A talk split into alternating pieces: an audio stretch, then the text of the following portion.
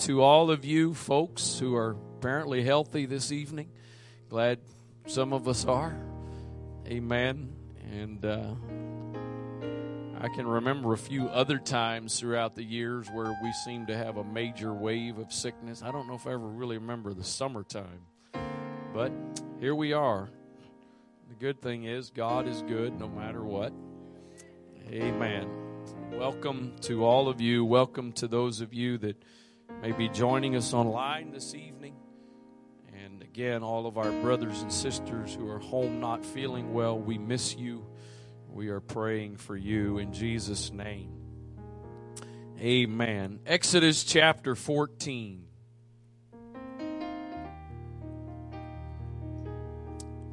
I'll begin reading with verse number 13. Exodus 14 verse number 13.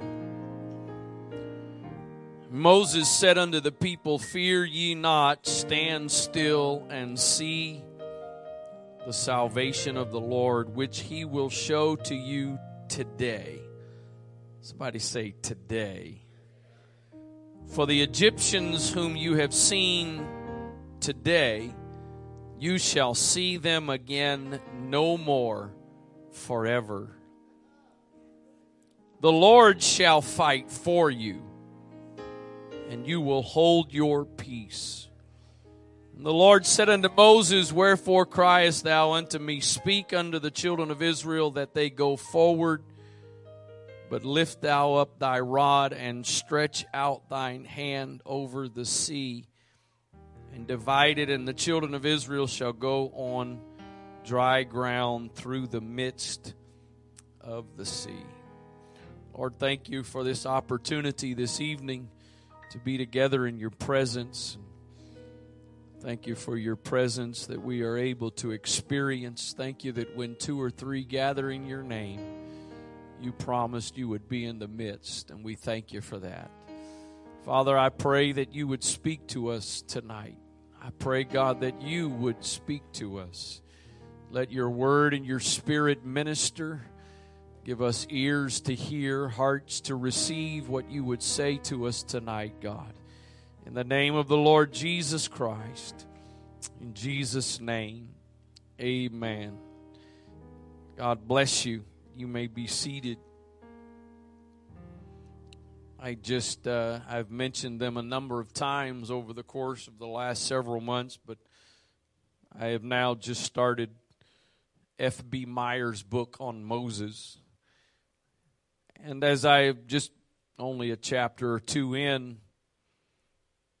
it was something that just kind of began to uh, chew on my mind and my spirit. We, uh, and it, it appears as though in the initial chapters of this book that this is kind of where the book is going, but we seem to focus a lot on Moses as the deliverer and the one that God uses to lead the children of Israel out of Egypt and, and of course then leading them through the wilderness and leading them for 40 years, not entering the promised land, but leading them to the promised land. And, and, and we focus a lot, and rightfully so, we focus a lot on the, on the great things that God did. We focus on the, the ten plagues and then finally that, that coming out of Egypt that we, we, we focus on them as they begin their exit from Egypt. They, they initially come to the Red Sea and, and here they are seemingly trapped by the Red Sea in front of them and Pharaoh now sends his army after them and so they feel like they are completely trapped between Pharaoh's army and the Red Sea. An entire nation of people, millions of people, not not equipped, not prepared. This isn't just a, an army. This is not just a military ready for a military standoff. This is this is grandfathers and grandmothers. This is infants. This is this is this is everybody in between and, and God miraculously puts a wall. He just, he just sticks a wall right between the Egyptian army and the children of Israel. I don't know that the scripture gives us any indication, but I'm of the opinion that wall was paper thin. God just was showing how powerful He was and just simply put a small barrier between them and protected the children of Israel. And then, of course, God gives Moses instructions, as I've read to you. Stretch out your rod, and, and he stretches out his rod, and the waters begin to part, and, and, and then the children of Israel begin to walk through. And, you know, I, I got to tell you, if they would have had to have walked through in the mud, I don't think it would have been any less miraculous.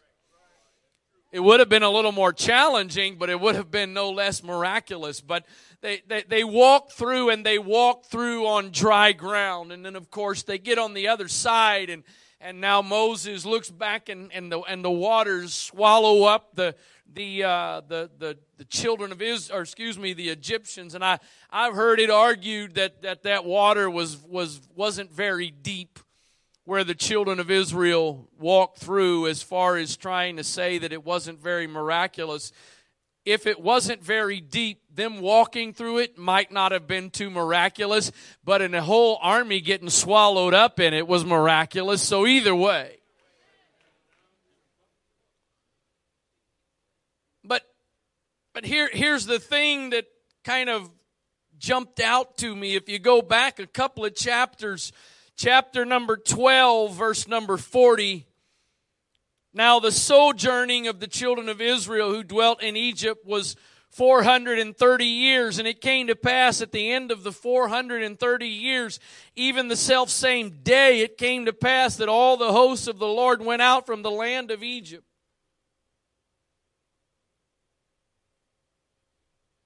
That's sort of mentioned somewhat in passing.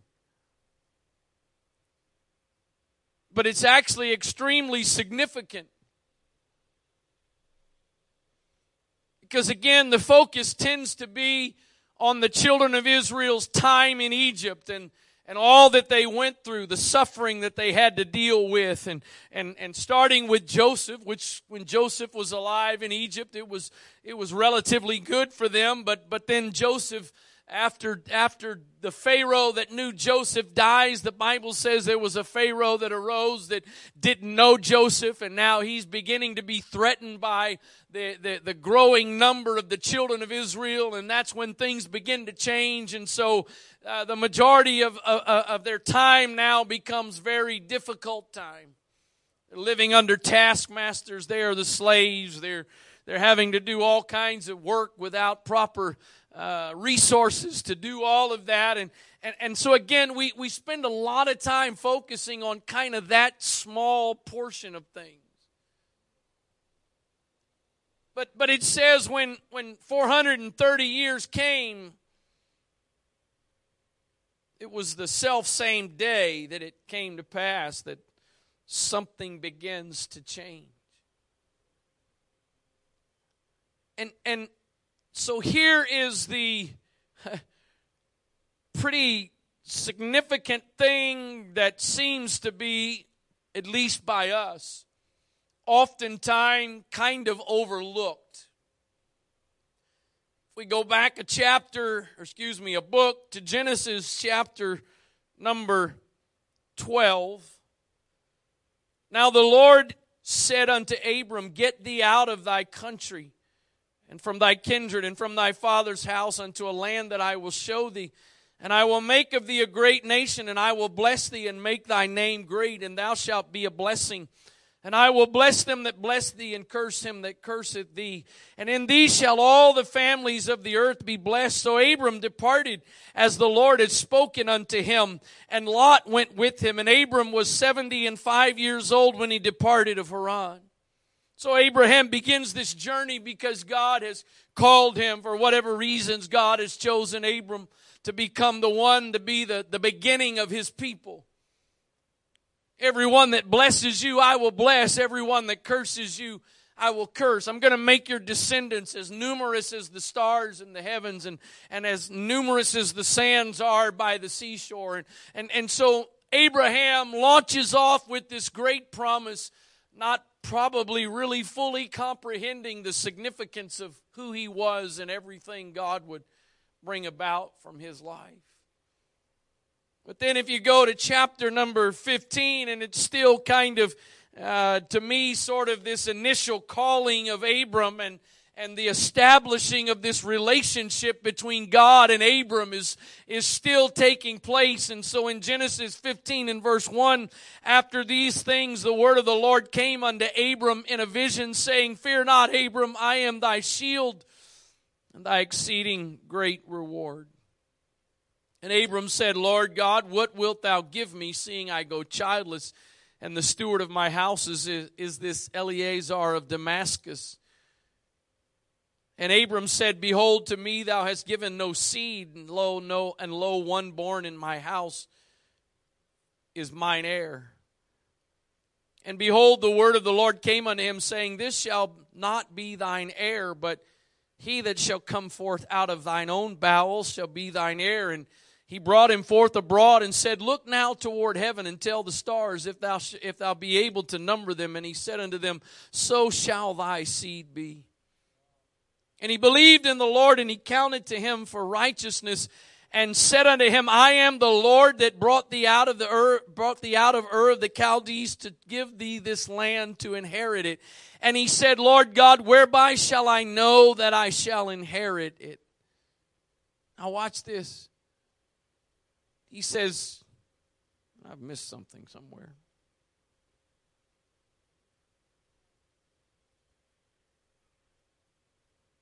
Think I need to read on. I've had lots of mess ups today, so I'll just bear with me for a moment.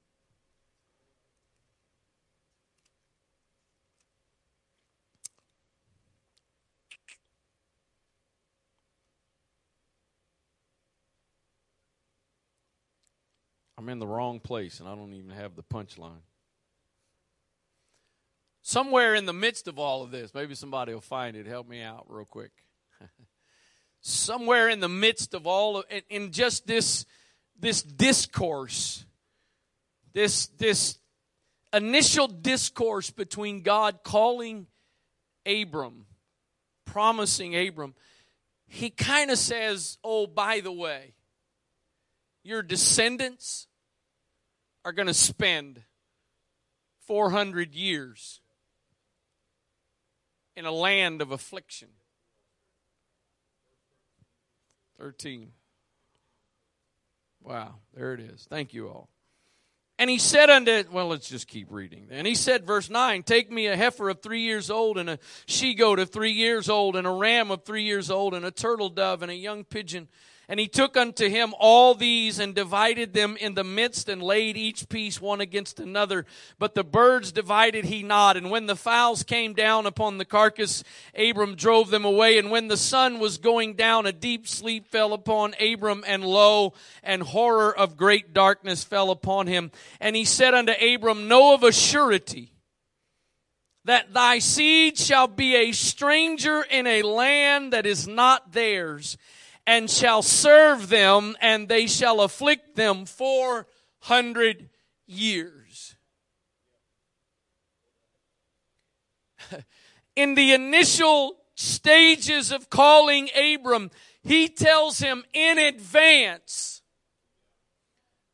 these people that are going to be your descendants are going to spend 400 years in a land of affliction.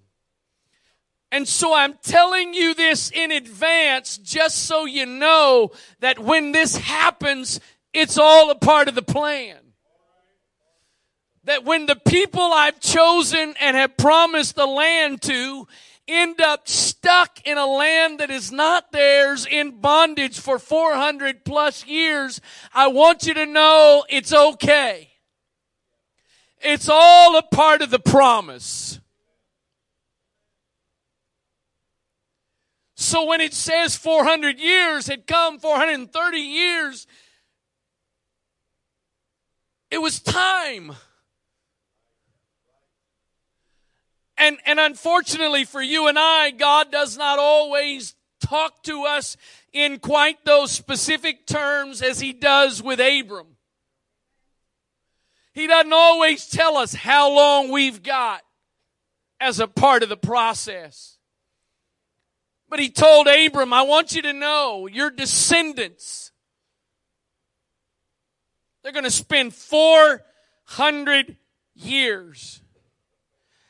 I, I, I've come to challenge, I think I've come to challenge first and foremost us as a congregation tonight because I think we are we feel like maybe we're in a bit of a of a of a of a land of affliction. And we think that maybe God has forgotten us or neglected us or abandoned us. I realize He may not have told us every detail before we started our journey, but He knew every step of the way.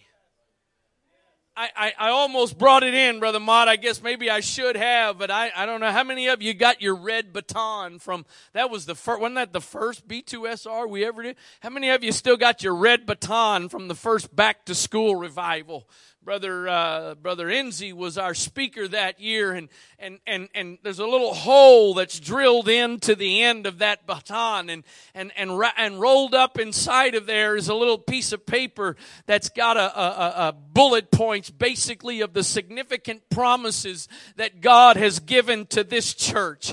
I, I realize we may not have been given the details of how long it was going to be before we got to the fulfillment of our promise. But I've come to tell this church tonight in the same way that God brought the children of Israel after Egypt when the time was right, according to what he said, is the same thing God's going to do for us. We just gotta go back to the fact we've got some promises that God has given. And the good news is, as I preached this morning, God cannot lie.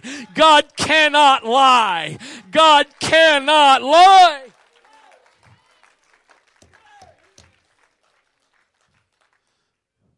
400 plus years. You want to talk about a, a, a detour. but it was all a part that God said from the very beginning. I, I, don't know. I know some of you listen pretty regularly to, to Brother Shelton on Tuesday nights, the Sanctuary of Houston live stream he does.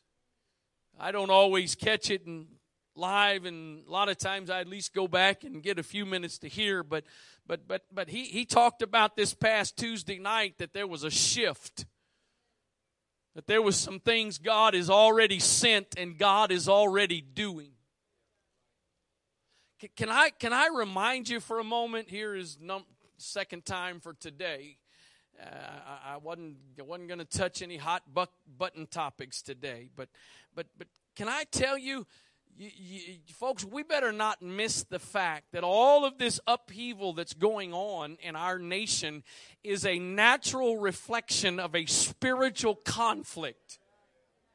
If all you are is caught up in the laws and this and that and, and, and which side of the aisle all of this have to do with, you are so spiritually naive and you need to wake up. I said it several years ago with some things and I'm going to say it again. All of this is a natural manifestation of a spiritual conflict because there is an enemy that is not just going to sit back and roll over and let the kingdom of God march forward. And so you and I need to recognize there is a war that is going on.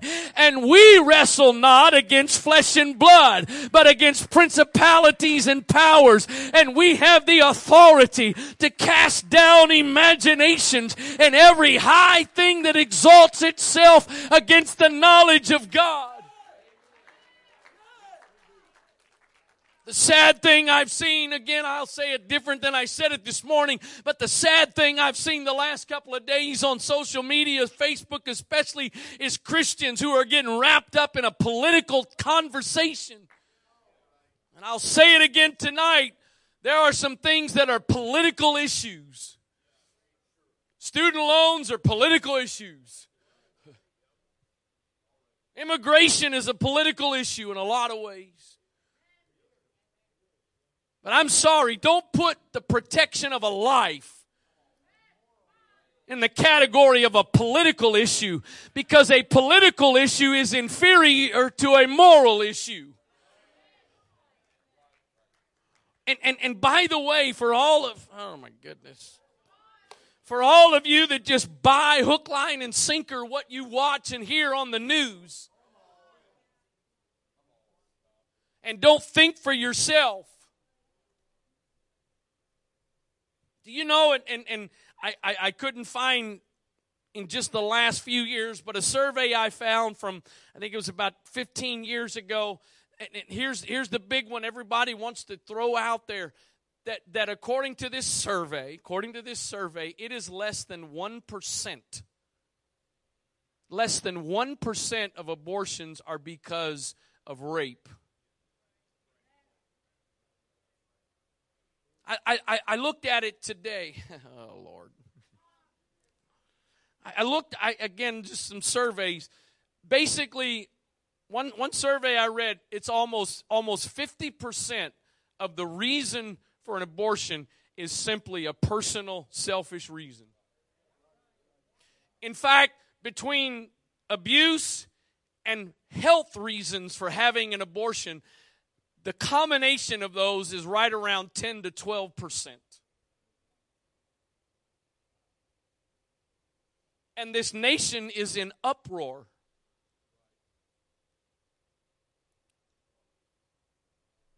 And some Christians, I, have been I've been appalled at reading a few comments on Facebook in the last 48 hours by supposed apostolics in statements basically in defense of those that are angry about what has happened. Oh, Lord.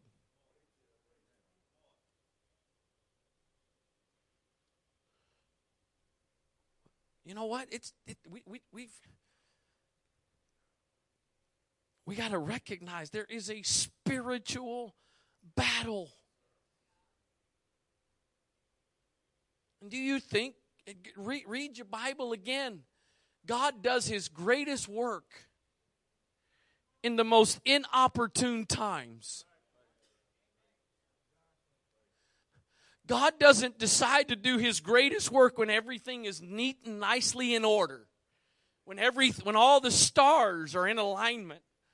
I, I, I wonder, I, am I'm, I'm sure uh, the bottom line is they had a promise. They had a promise that some of them believed so much that Joseph, prior to dying, said, I want you to, I want you to promise me. I think if I'm not mistaken, he may, I want you to swear an oath. I want you to swear an oath that when,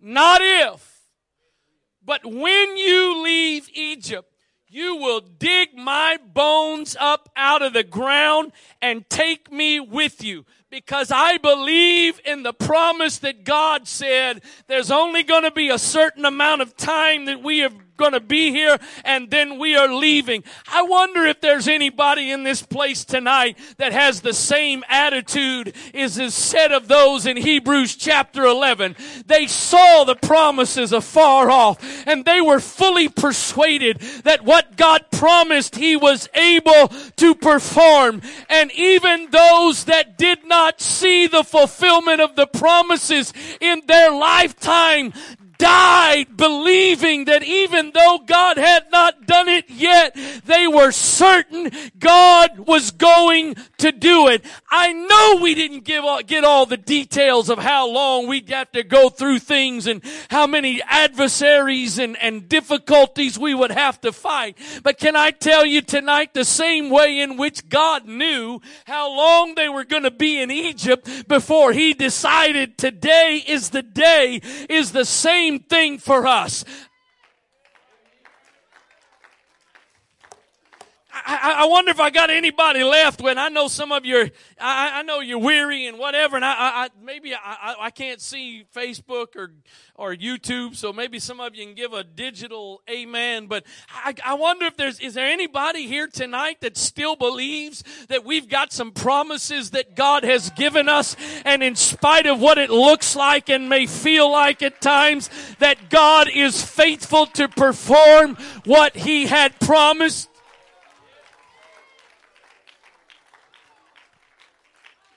Do you know, I, I used to, I, for, for years, for years and years and years, I, I misunderstood, and I don't think I'm the only one that's ever done this. Maybe some of you still haven't fully understood it, but for years and years, I was under the impression that the children of Israel wandered in Egypt for 40 years to punish all of the unbelievers because that's what it seems like because they, they, they got to they got to the, the promised land. They send spies into the promised land. They come back. Joshua and caleb says we are well able to take the land. The other 10 spies say we are we are grasshoppers in their eyes. And and and so they, they everybody believes the the 10 spies and and and unbelief settles in. And so god says that okay here you go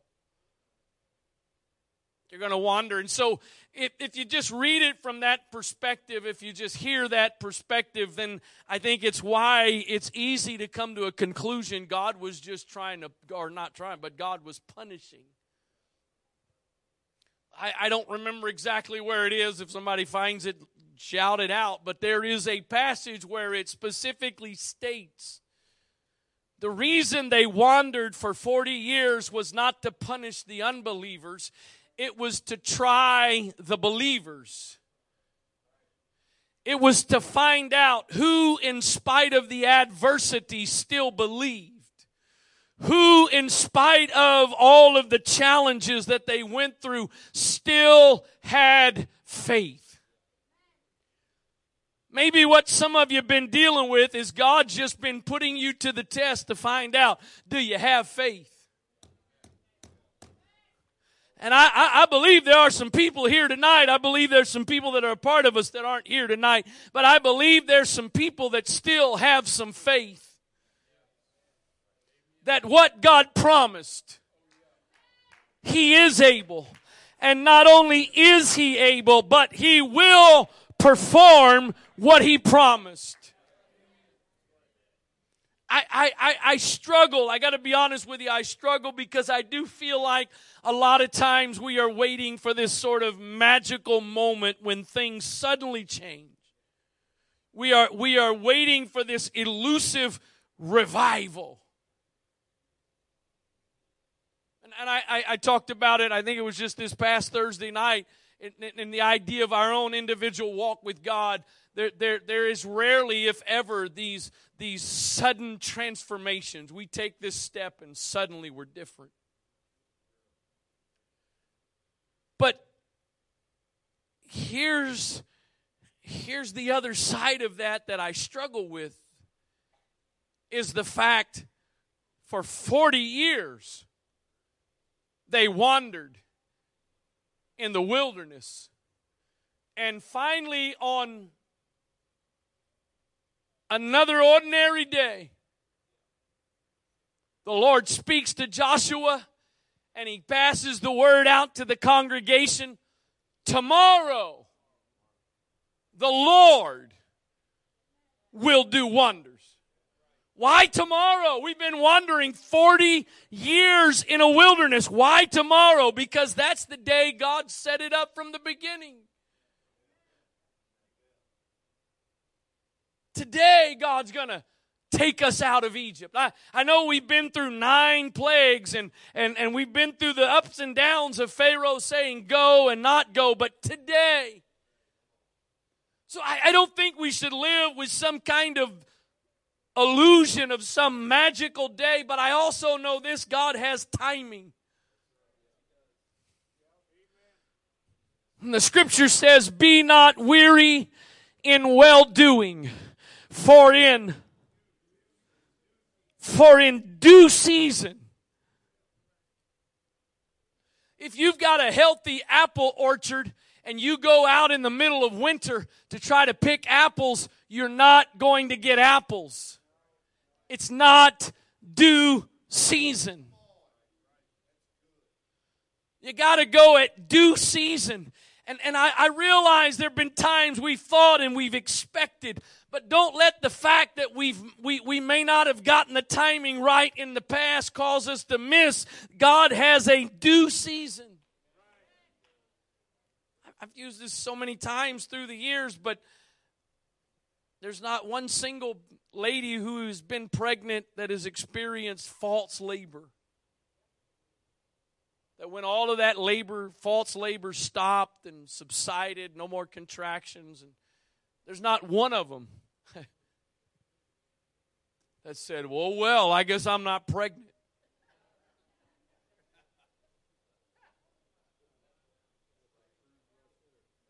Didn't happen. I wonder how many times we've just given up because there's been some false labor.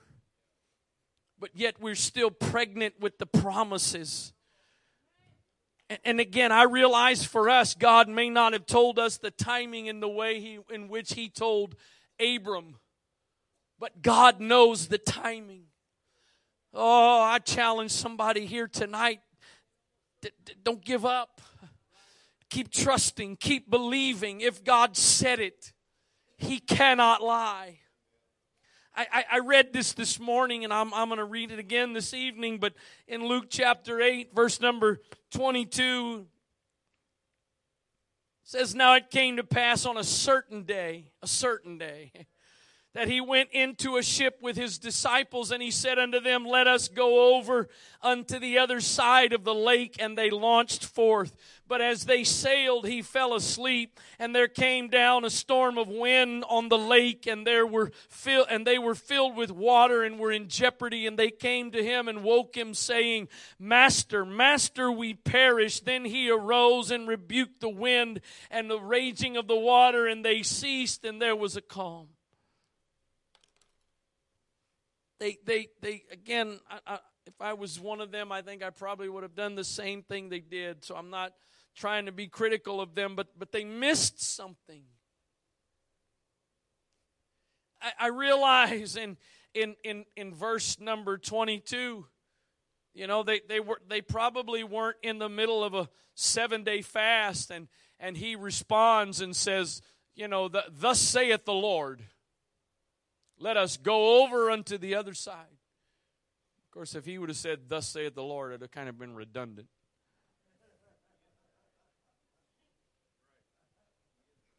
I, I, I realize there was no pomp and circumstance, there was no great emotional, but he made a statement that if they would have really gotten a hold of the statement, they would not have dealt with the fear and the anxiety they dealt with because the statement was, let's go to the other side.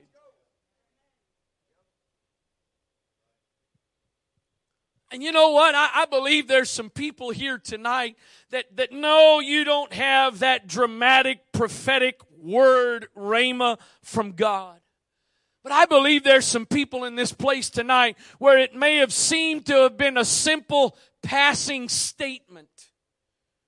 But if you were really listening, God was letting you in on some important information.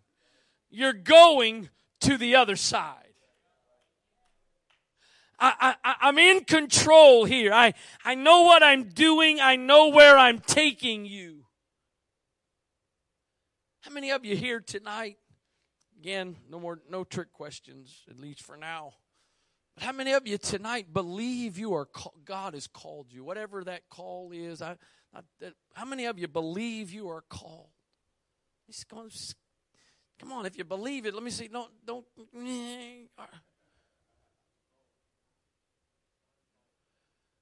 Can I tell you, if God has called you,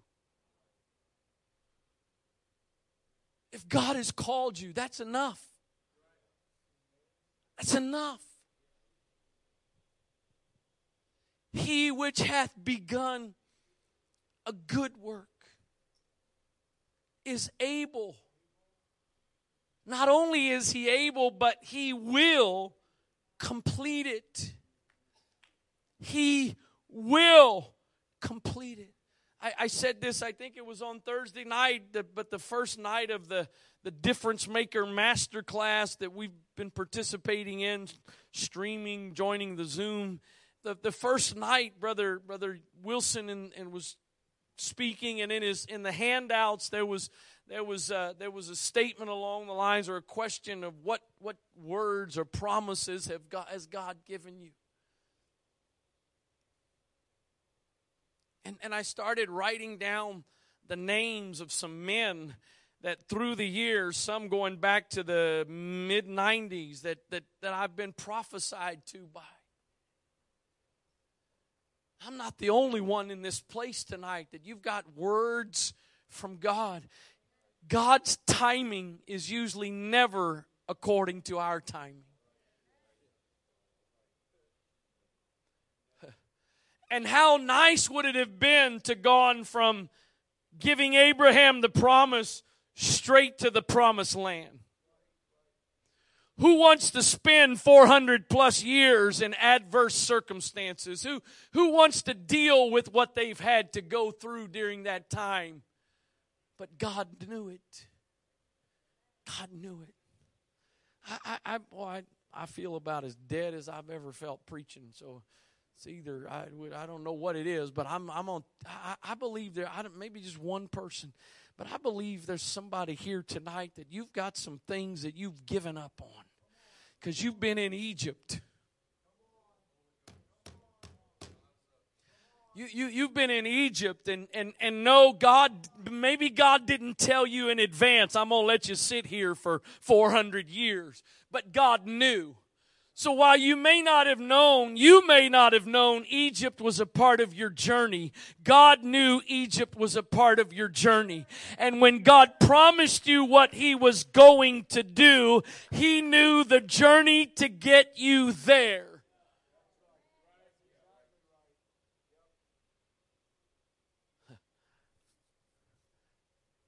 Jesus shows up at the tomb of, of, of Lazarus. Lord, if you would have been here. They were ready just to move on. They, they, were we've we've we've already started grieving. We've already started the mourning process. He's dead. We're good. Let's go. They, they almost talked Jesus out of a miracle. I, I believe there's some folks here tonight that you're pretty much trying to talk God out of a calling because the timing hasn't been the way you expected and the process hasn't been the way you expected. But the promise is just as real. And, and the fact that maybe, maybe it was just a passing thought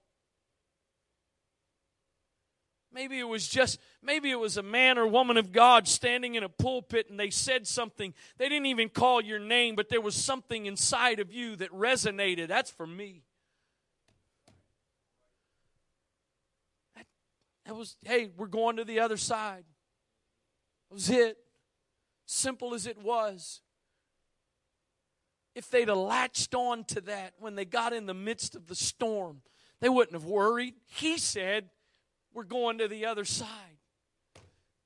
I got a question. Is there anybody in this place tonight that you believe you've got some promises from God, but the circumstances you are in right now are, are adverse to the fulfillment of that promise? Anybody?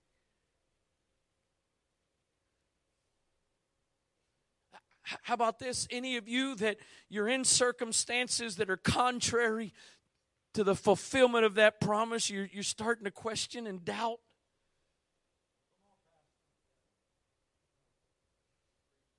If God said it, if God said it, He cannot lie. I don't know if anybody else besides me has ever done this, but I, have gone back through some of the promises I know God's given me, but I've also gone back. I, I reread them, Brother Mott, just, just before service. I, I know all of them, but I reread them anyway. Do you understand that when God gives a word, when God makes a promise, He knows every challenge, every obstacle, every problem that is necessary to fulfill. Nothing catches him by surprise. And Hebrews tells us that the worlds were framed by the Word. So when God gives you a word, He is framing a world. And when God gives you a word and is framing a world, He is putting everything necessary into that world for the fulfillment of the promise. So if I will just do my part and be faithful to the process, God is going to do His part and fulfill the promise.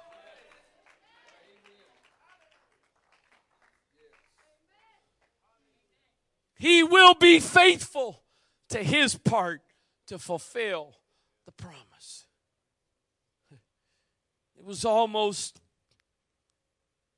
to me, it's in the reading of the calling of Abram, and what God said to Abraham, it was almost just kind of like a, by the way, here's what I'm calling you for, here's what I'm going to do through you. By the way, you're going to spend 400 and something years in bondage, but you know, it's just, this is a part of the journey. This is all a part of it. I don't want you to worry about it. I don't want you to fret over it. it it's just a pit stop. It's a long pit stop, but it's just a pit stop. I, I believe there's some I believe collectively, but I also believe individually. There's some people in this place tonight. Maybe you're struggling a little bit to believe it, but where you are, it's just, it's all a part of the journey. It's all a part of where God's taking you. And, and, and you may be in some bondage right now, but it's okay because the day is coming that if God said it, and I'm not questioning by if, I, uh, rhetorically, if God said it, then God is going to do it.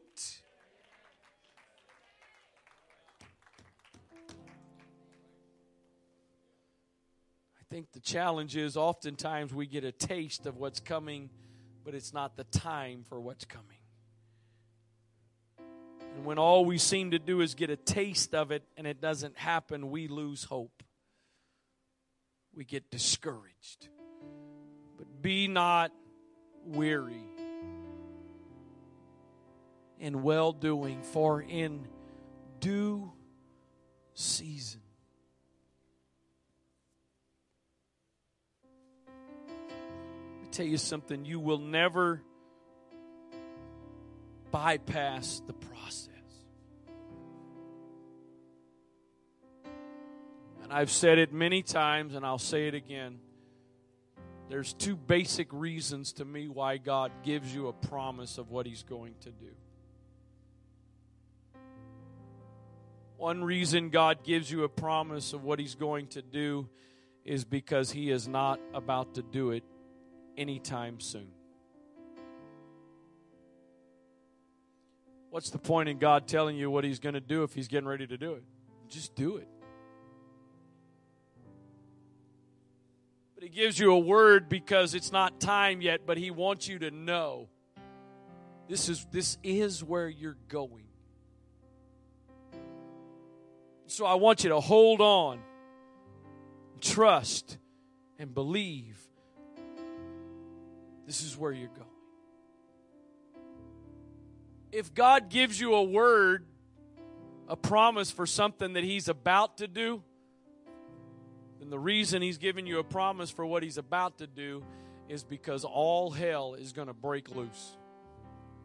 And so He may be about to do it relatively soon, but in that space, everything is going to come against you.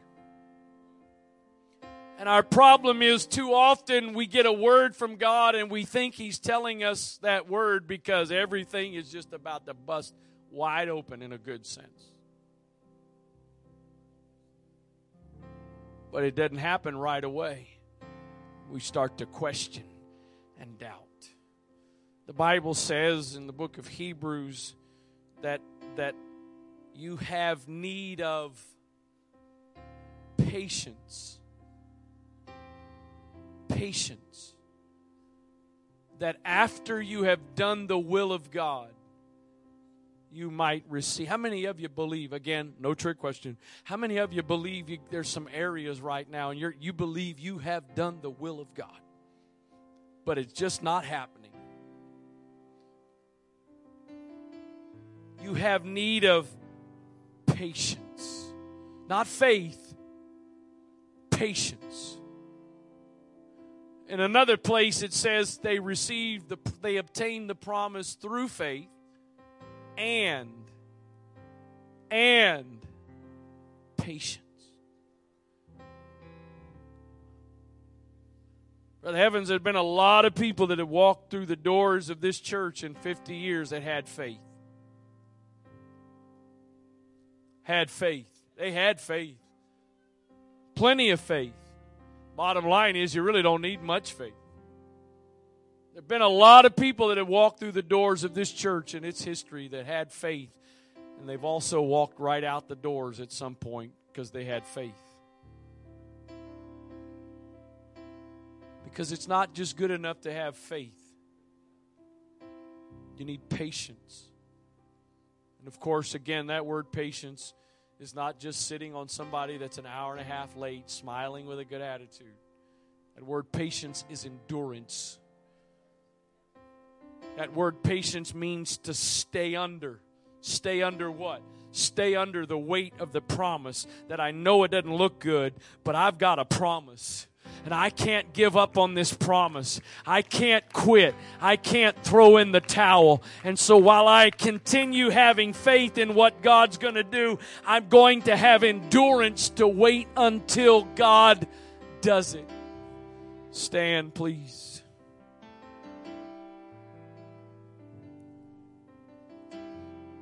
We can celebrate the deliverances, we celebrate the victories, but let's not forget the fact that God knew in advance every challenge, every obstacle, every season where you felt like you're stuck, where you feel like nothing's happening. But if you got a word, if you got a word, hang on to the word. Hang on to the word. Because if God said it, God will do it. I, want to close this way. Those of you that, whether it's you just believe in the promises God has given us collectively. That's the promises you're holding on to. So, whether it's those collective promises we have or if it's individual promises that you know God has given you. And obviously, the reason you still have a promise is because He hasn't fulfilled it. Once He fulfilled it, it fulfills it, it's not a promise anymore. Paul says you, you, you, don't need hope for what you already have. You need hope for what you don't have. I want to close this way this evening. You believe you've got or we've got. I want you just to step out of your seat and just come stand down at this altar and in, in some way or the other, your words, but would you just take a few moments right now and tell God, I, I may be in Egypt, God. You may not have told me exactly all the details of how long I was going to be in Egypt, but, but I know you gave me a promise. I know you've given me a word. So I'm holding on to that word that there's coming a day. There's coming a day There will be a day, God, when you fulfill the word you've given because you cannot lie. You can't lie, God. You can't lie. Your word is true. Every promise you've made is true. Come on, some of you got some promises like Lazarus. They've been buried and the stone has been rolled in place and feels like it's so dead it's impossible, but but I believe the Holy Ghost is saying to some people tonight, roll away. Roll away the stone. Roll away the stone. Some of you got some promises that maybe they feel like that valley of dry bones Ezekiel saw. And the Lord's asking you a question tonight. Can, can these bones live? Can these bones live? God, they're, they're very dry, God. These aren't just any bones, they're very dry bones. But, but Lord, you know.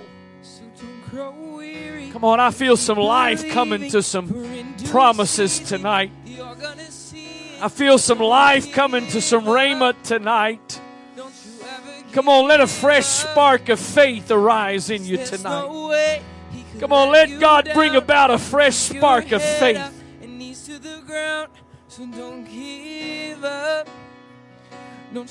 He didn't lie to you. He hasn't neglected his promises to you. You didn't make a mistake. You didn't miss it. Don't give up. He said it. He's going to do it.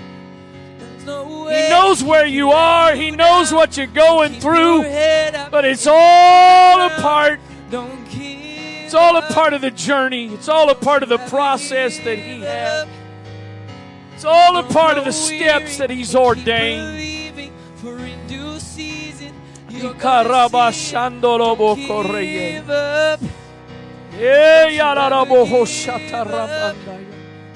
Cause there's no way he could let you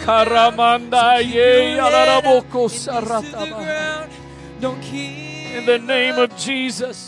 Don't you ever give up. In the name of Jesus. According to your word, God. It's according to your word. You said you're going to do it, so you're going to do it. You promised you would do it, so you're going to do it, God. So keep your head up in the name of Jesus. In the name of Jesus. Don't you ever give up. Every I may be in the midst of my 400 plus years, God, but you're going to do exactly what you said. Hold on to the I may be in that 400 year period. Maybe you didn't tell me about it the way you told Abram, the way you told your children, but but I'm exactly where God you're able to still do. You're still able to do what you promised, God. Keep praying. You're still able to do what you promised, God. In the name of Jesus. Hold on to the faith and the blessings will follow. Keep praying. Keep praying. In the name of Jesus. In the name of Jesus. And keep believing. I challenge some of you young people this evening, you young adults. This may not be a word that fits where you are in this moment. Cause there's no way this may not seem to be a word that fits the season you're in, but I, I challenge you to hide it within your heart because I can I can promise you there's going to be some seasons God takes you through that you're going to question and doubt, but it's all a part of His process. It's all been ordained, it's all been orchestrated by Him. There's no way He can let you down. In the name of Jesus, in the name of Jesus. So don't give up. Aramando lobo sheya larabaki arata bahaya. Ayalaraboko sataramanda ye yalarabahaya. So keep praying. In the name of Jesus, in the name of Jesus. Aramando lobo sheya la la bahaya. Ikaramanda ye ya